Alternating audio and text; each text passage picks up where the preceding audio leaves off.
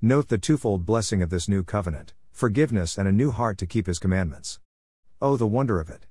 His law in our inward parts, what can this mean but that we are to live it out day by day?